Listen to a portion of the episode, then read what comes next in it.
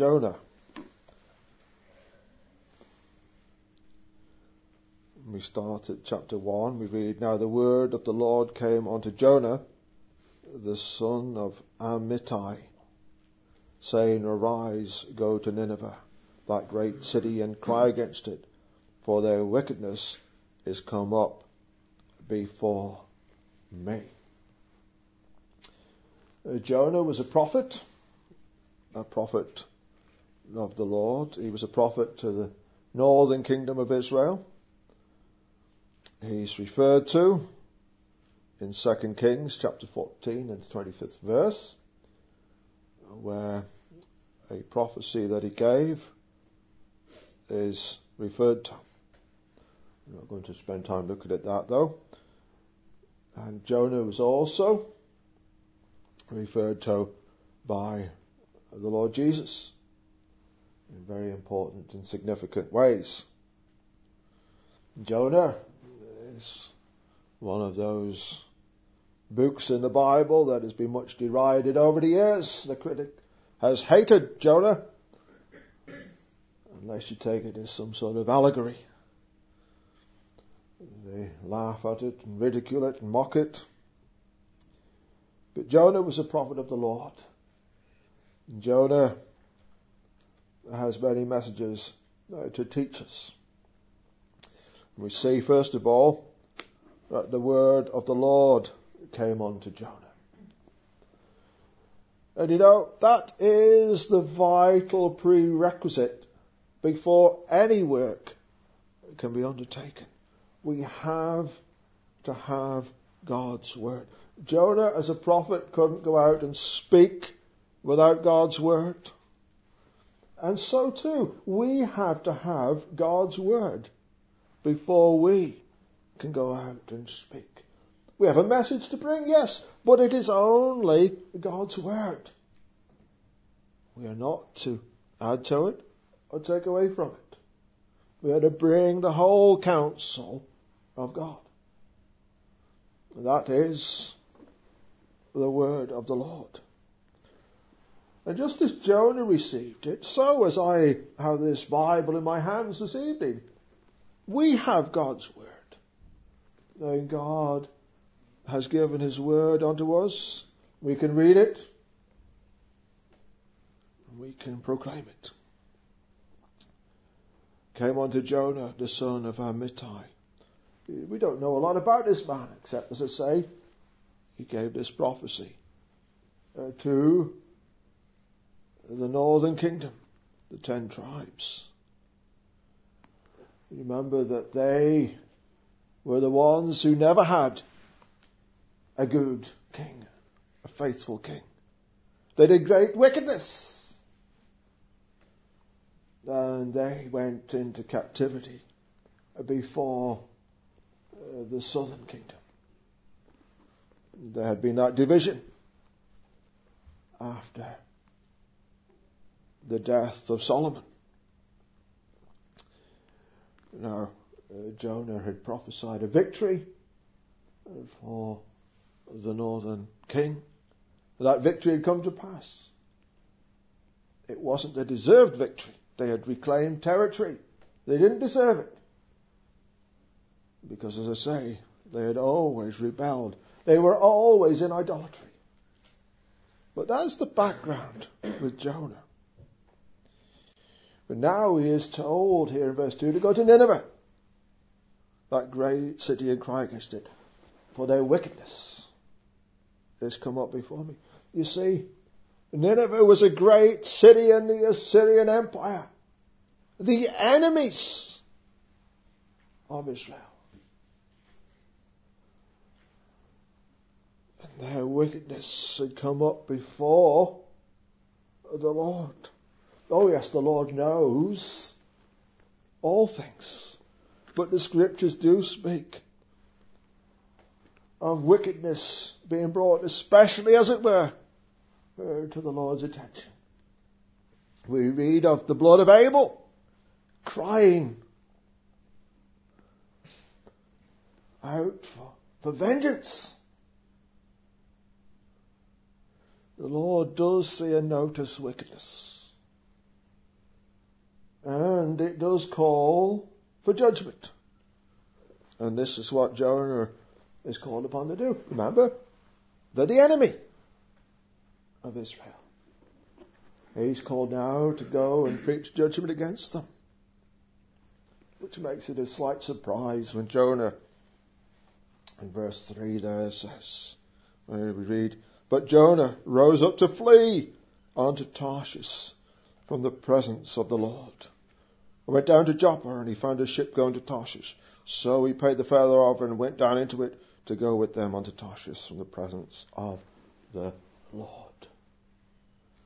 Why would God's prophet, when called on to go and preach a message of judgment to the enemies of Israel, why would he flee the other way? Why would he try to get out of the presence of the Lord? Was he afraid to go and preach? Did fear fill his heart? Was that the reason? Was he just too lazy? He just preferred to go and take a trip somewhere else instead. Why didn't he want to go? Well, we're told. We're told why he didn't want to go. In chapter 4, verse 2.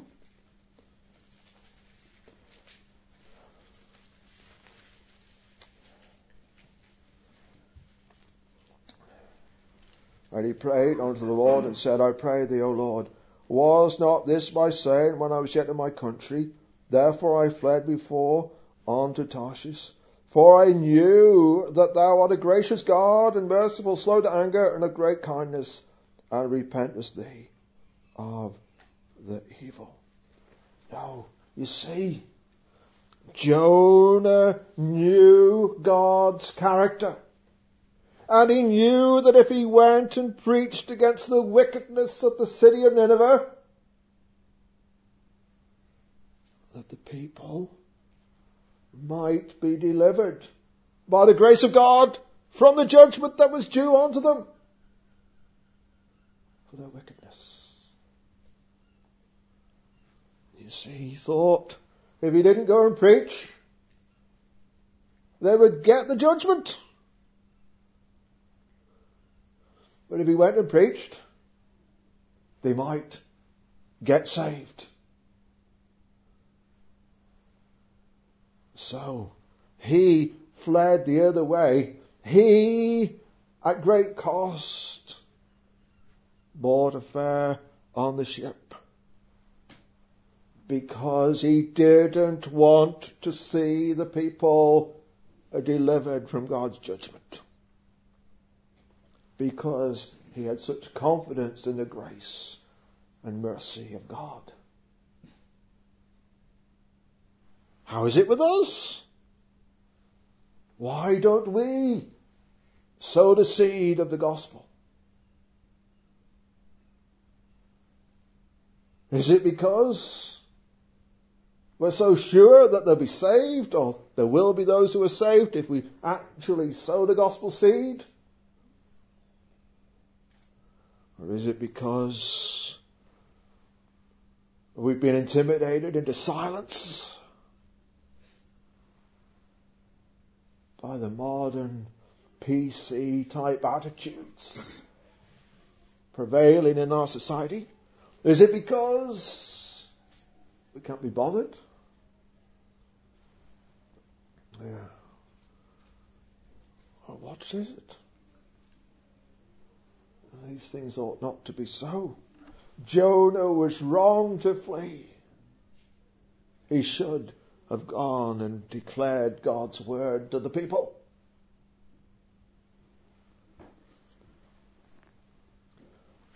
We read here about how the storm came.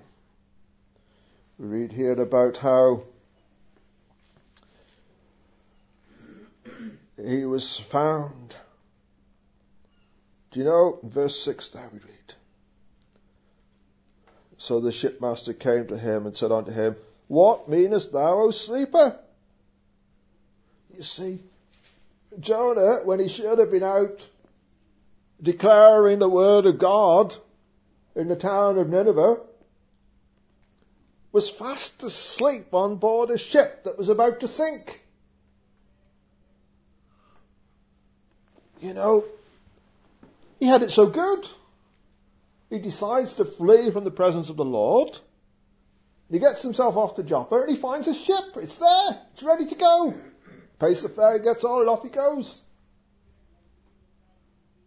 At some point, he goes to sleep. He's feeling content with the world. Everything's okay. The providence of God has worked out. He's escaped. He doesn't have to go and preach. Doesn't have to share God's word. But he's asleep. He's wrong. He shouldn't be. The ship's master knows he shouldn't be asleep in the midst of the storm. And we know he shouldn't have been asleep when God's word needed declaring, when God's word needed preaching, when there were sinners about to perish. Isn't this what we read in the New Testament? Isn't the call that goes out for us to awake?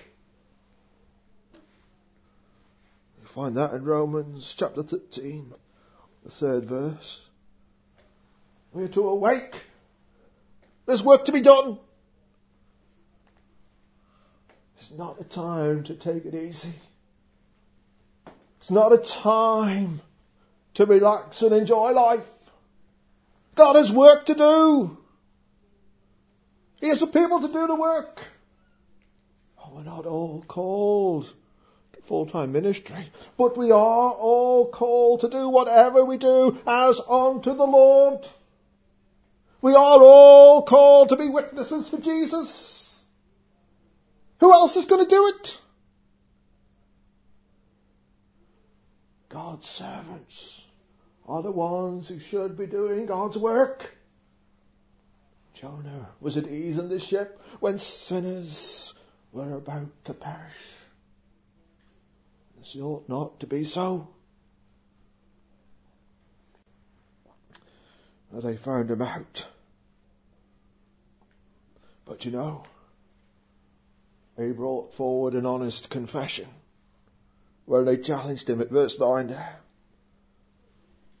He said unto them, I am an Hebrew, and I fear the Lord, the God of heaven, which hath made the sea and the dry land. You know, he didn't try to dodge the issue. Didn't try to hide away. He told them very clearly and very honestly who he was.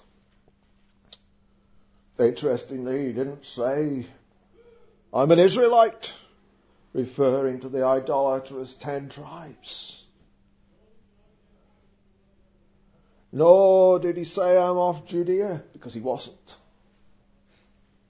He says, I'm an Hebrew.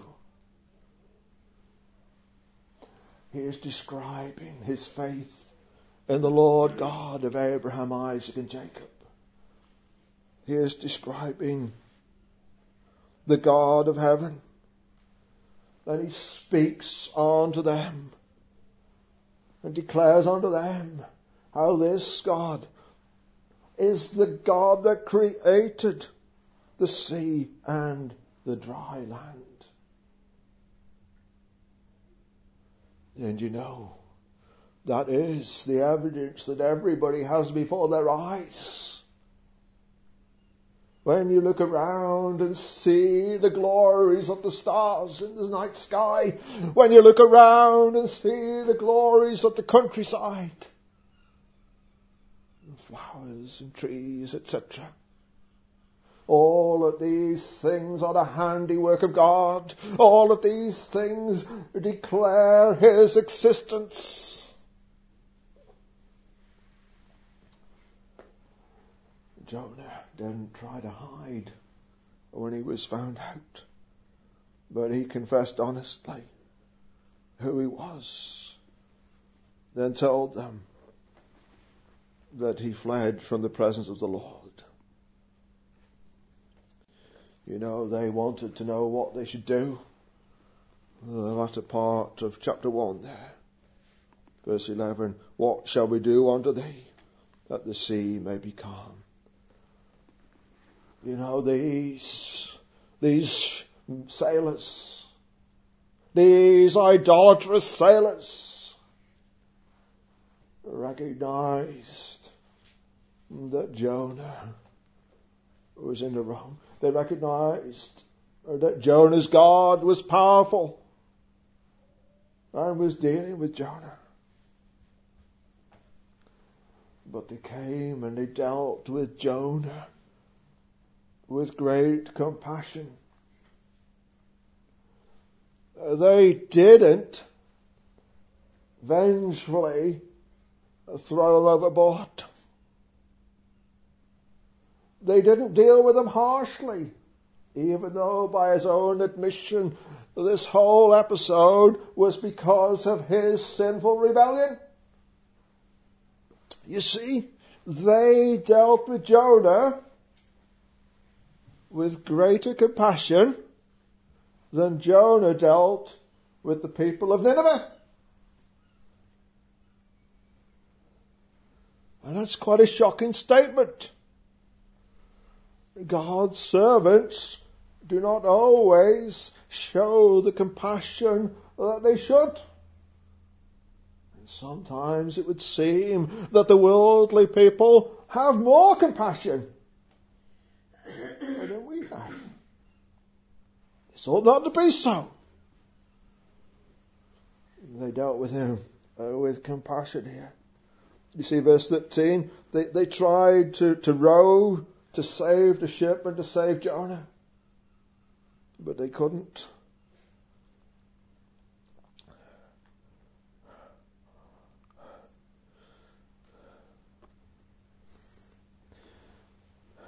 See, Jonah in verse 12 there, he asks for them to take him up. He says, take me up and cast me forth into the sea. So shall the sea be calm unto you. They didn't want to do that. But you know, when Jonah requested this,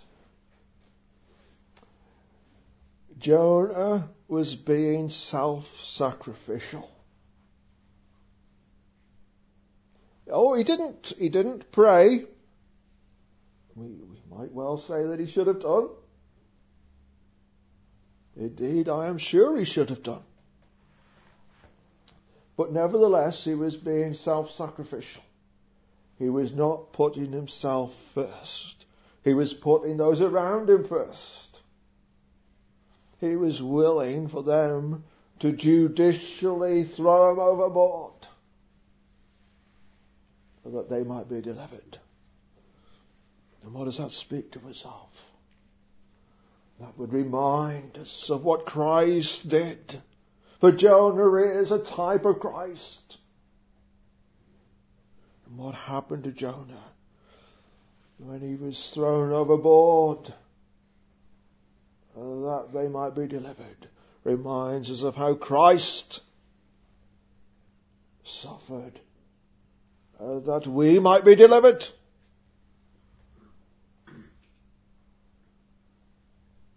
This also speaks to us of the way we should be self-sacrificial, where we should deny ourselves. If any man would come after me, let him deny himself and take up his cross daily and follow me.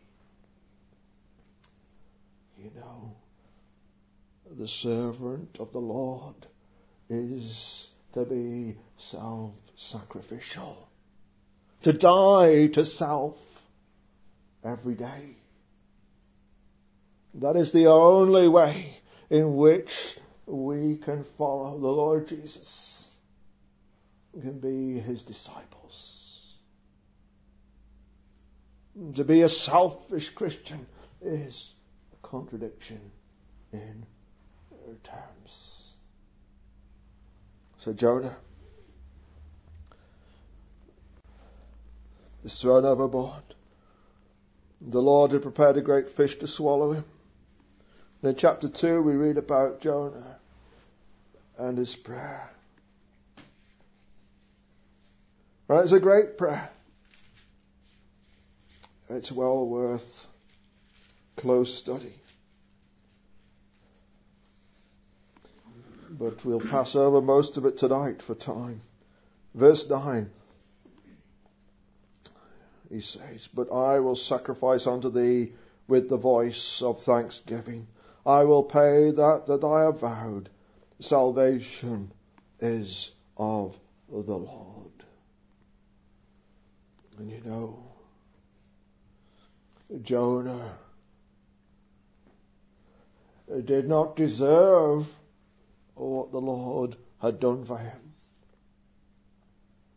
He did not deserve to be rescued by this great fish. But it brought forth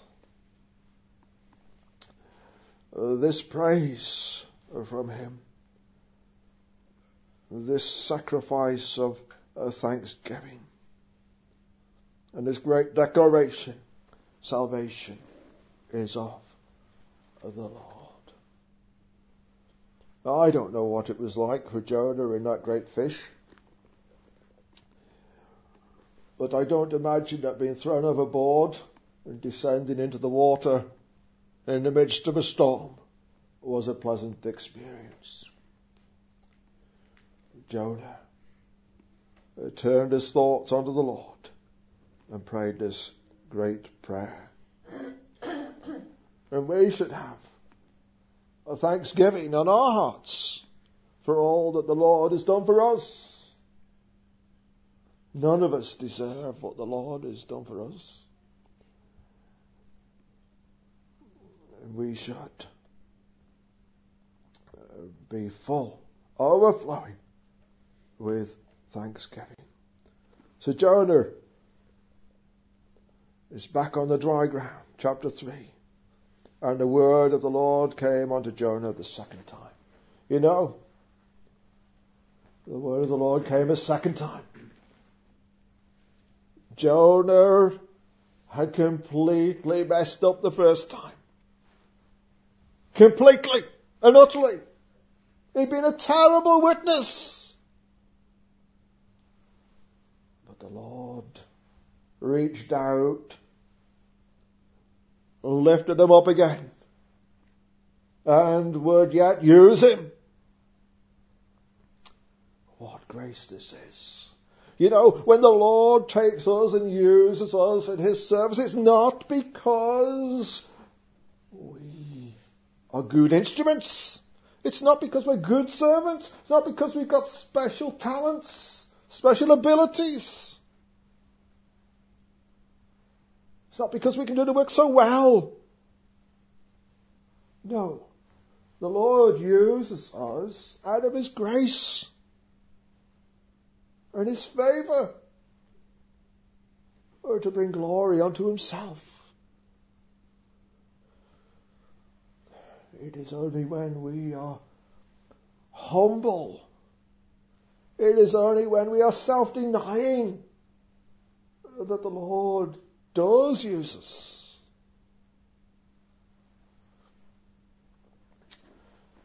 Arise, go on to Nineveh, that great city, and preach unto it the preaching that I bid thee. The preaching that I bid thee. You know, we have no other message than what we have been bidden to preach. Go into all the world, teaching, preaching the gospel, witnessing unto Jesus. We are to be faithful, as Jonah was called upon to be faithful to God's word. We see that Nineveh was a great city. We see that Jonah preached. And verse 5, so the people of Nineveh believed God and proclaimed a fast and put on sackcloth from the greatest of them, even to the least of them. You know, they actually believed what the prophet said. And not only, they believed that he had declared unto them the word of God. Nothing humanly seemed less likely. This is a great city. This was a wicked city. A city that was on the verge of God's judgment. Yet when Jonah came and started preaching, people started repenting. There's a complete change. They turned from reveling in their sin to utter repentance and sorrow for it. It's remarkable. And this was throughout the whole city.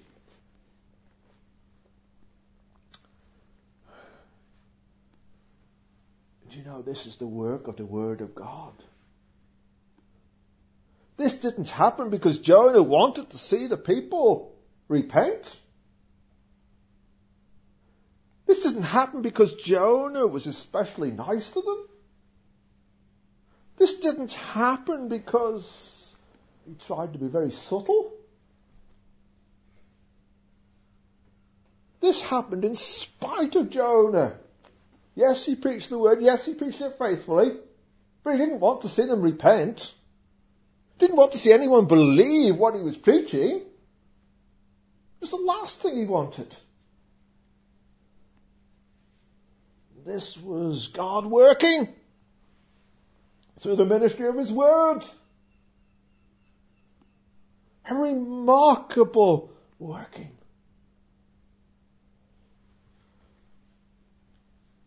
The people believed God.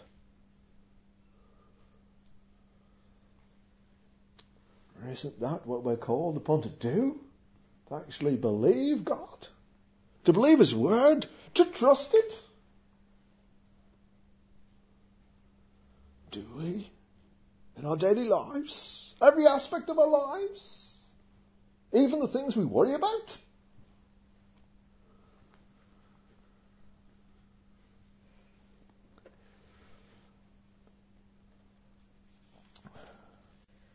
And we read there that the king in verse 8 says, "But let men and beasts be covered with sackcloth and cry mightily unto God. Yea, let them turn every one from his evil way and from the violence that is in their hands. Who can tell if God will turn and repent and turn away from his fierce anger that we perish not?" You know, this king, when he heard the message of judgment, we didn't hear anything about repentance. Didn't hear anything about believing it and coming in faith. Nothing like that. When he heard the message of judgment, he had hope that if they repented, they might yet be delivered. And he acted upon that hope. Verse 10, "And God saw their works, that they turned from the evil way, and God repented of the evil that he had said that he would do unto them, and he did it not." You see, when God saw their repentance, when he saw that they had truly brought forth fruit meet for repentance, he was merciful to them. Took away that judgment for that season. Oh yes, we could turn over to the prophet Nahum and find that the judgment would be renewed upon them. For the city would go back into wickedness.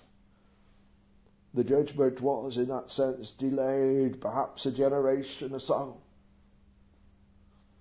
But God saw this repentance, and God turned away his anger from them. In chapter 4, some very sad words at the start of chapter 4.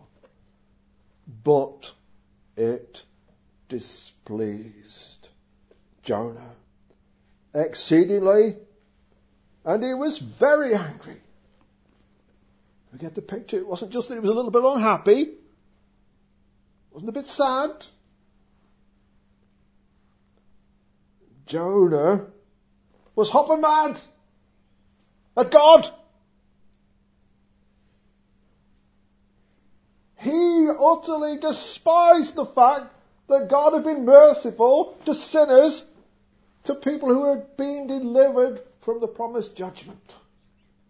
He wanted to see the judgment fall upon them. He was hot mad with God when it didn't. And we read here, as we read earlier, that this was exactly what he knew might happen. And that's why he hadn't wanted to come and preach. You know, if only we had the confidence today that Jonah had, that if we had the confidence that when we actually preach God's word, he would actually accomplish his purpose by it. That souls would be added unto the church. Such as should be saved. Do we have that confidence in his word? I fear we don't. But we should. But it also speaks to us about the dangers of being angry with God. And Jonah was angry. He had no right to be angry with his Creator. It's just ridiculous. But sometimes, isn't it true? The world sort of revolves around me, right in the middle. And I know and understand everything perfectly. And most of the people have got it wrong. But that tends to be the way we see things. And that's certainly how Jonah saw it. He knew he could have sorted it out better than the Lord did. If only it had been left to Jonah, these people would have got the judgment they deserved. Nobody would have been delivered. If only it had been left to Jonah. He's so angry about it. He got it completely upside down and back to front. Therefore, verse 3, therefore now, O Lord, take, I beseech thee, my life from me, for it is better for me to die than to live. You know, Jonah is somewhat in despair. He's not trusting the Lord, that what the Lord has done is right and good. He's in despair. And isn't that what happens when we don't trust the Lord? When things don't work out the way we think they should, don't we tend to despair? Jonah's saying, if you're not going to let it happen my way, take me away. Take me out of this world. If I can't do it my way, take me. He's utterly wrong. That's not how the servant is supposed to speak to the Lord. Isn't that a bit sometimes how we feel? Don't we all have that sometimes inclination? Jonah is dealt with again graciously, verse 4. Then said the Lord, doest thou well to be angry? The rhetorical question. The answer is so obvious. But the question is given so graciously. Verse 5, and Jonah, they don't hang around in the city. And all these people are repenting and hoping that the judgment will be delivered from them. He marches out of the city and sets up camp to see what's going to happen. Not quite sure what he expected to happen. We're not told. But he's going to wait and see what would become of the city. Whether he thought the repentance was only going to be temporary, in a day or two, and they'd be back to their old wicked ways, and the judgment would come upon them after all, and he could be happy. Maybe that's what he thought. It's only speculation. Maybe he thought that Perhaps the judgment would come after all, and he could still be happy. I don't know what he thought. But he went out of the city and he set up camp and he's going to watch and see. He certainly wasn't in the city helping the people with their repentance. He wasn't in the city telling them anything more about the Lord. He got out of there and he set up camp and he's going to sit and watch it out. Verse 6, and the Lord God prepared a gourd and made it to come up over Jonah, that it might be a shadow over his head to deliver him from his grief. So Jonah was exceeding glad of the gird. Now, do you see the contrast? The people in the city are delivered from the wrath of God. Jonah is filled with anger. Jonah gets an overnight sunshade, and Jonah is exceeding glad. We see the contrast. He has a small personal need of comfort met, and it makes him happy. The deliverance of the thousands of people made him angry, but a little personal comfort made him exceeding glad. His priorities are upside down. He's got it all completely wrong. Isn't that a bit like us? Oh, maybe we're not exceeding angry about sinners repenting, but what is it that makes us exceeding happy? What is it? Maybe, just occasionally, it's the incidental things of life, like this sunshade. Oh, the sunshade was important and necessary if you're going to go and sit in the desert, because it gets hot. But he was exceeding glad, and this contrast is clear for us. With his anger, he had his priorities wrong. These things are not what should make us exceeding glad. We are to delight ourselves in the Lord. We are to delight ourselves in His Word.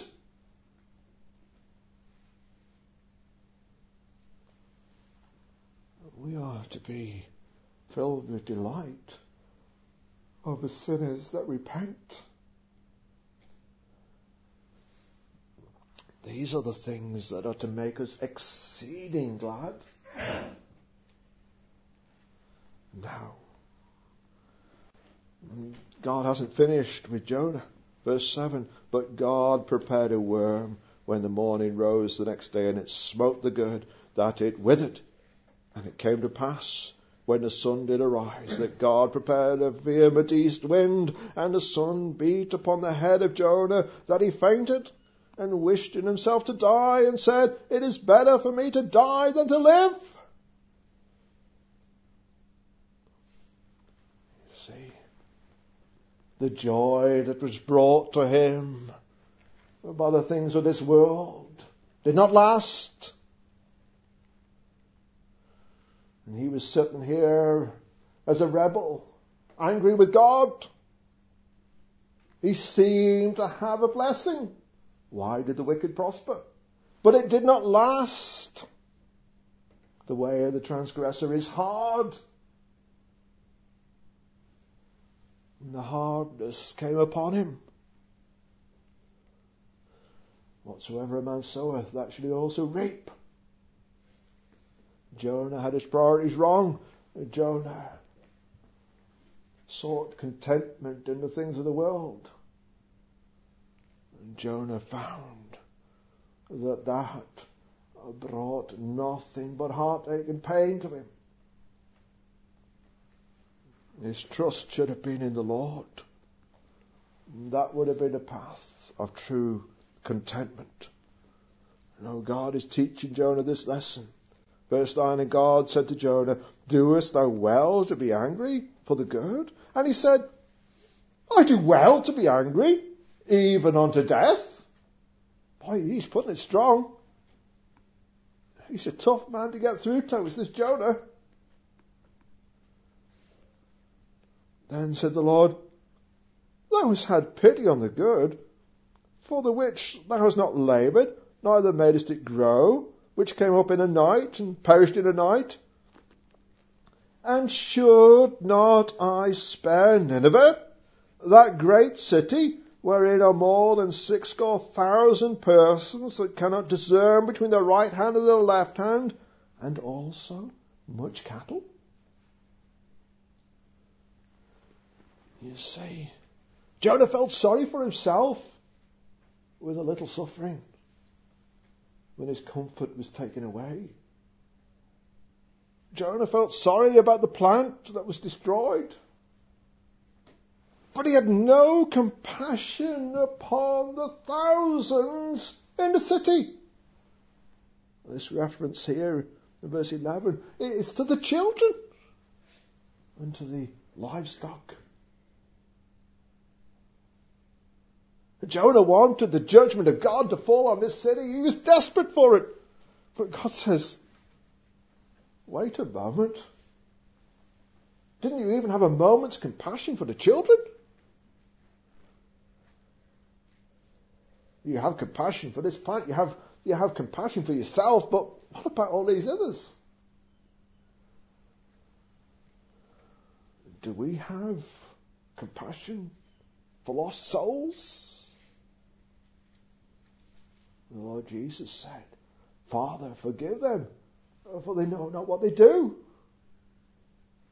When the Lord looked over Jerusalem, what did he do? He wept. Because they would not repent. When he had the multitude before him, they were hungry, what did he do? He was moved with compassion and he fed them.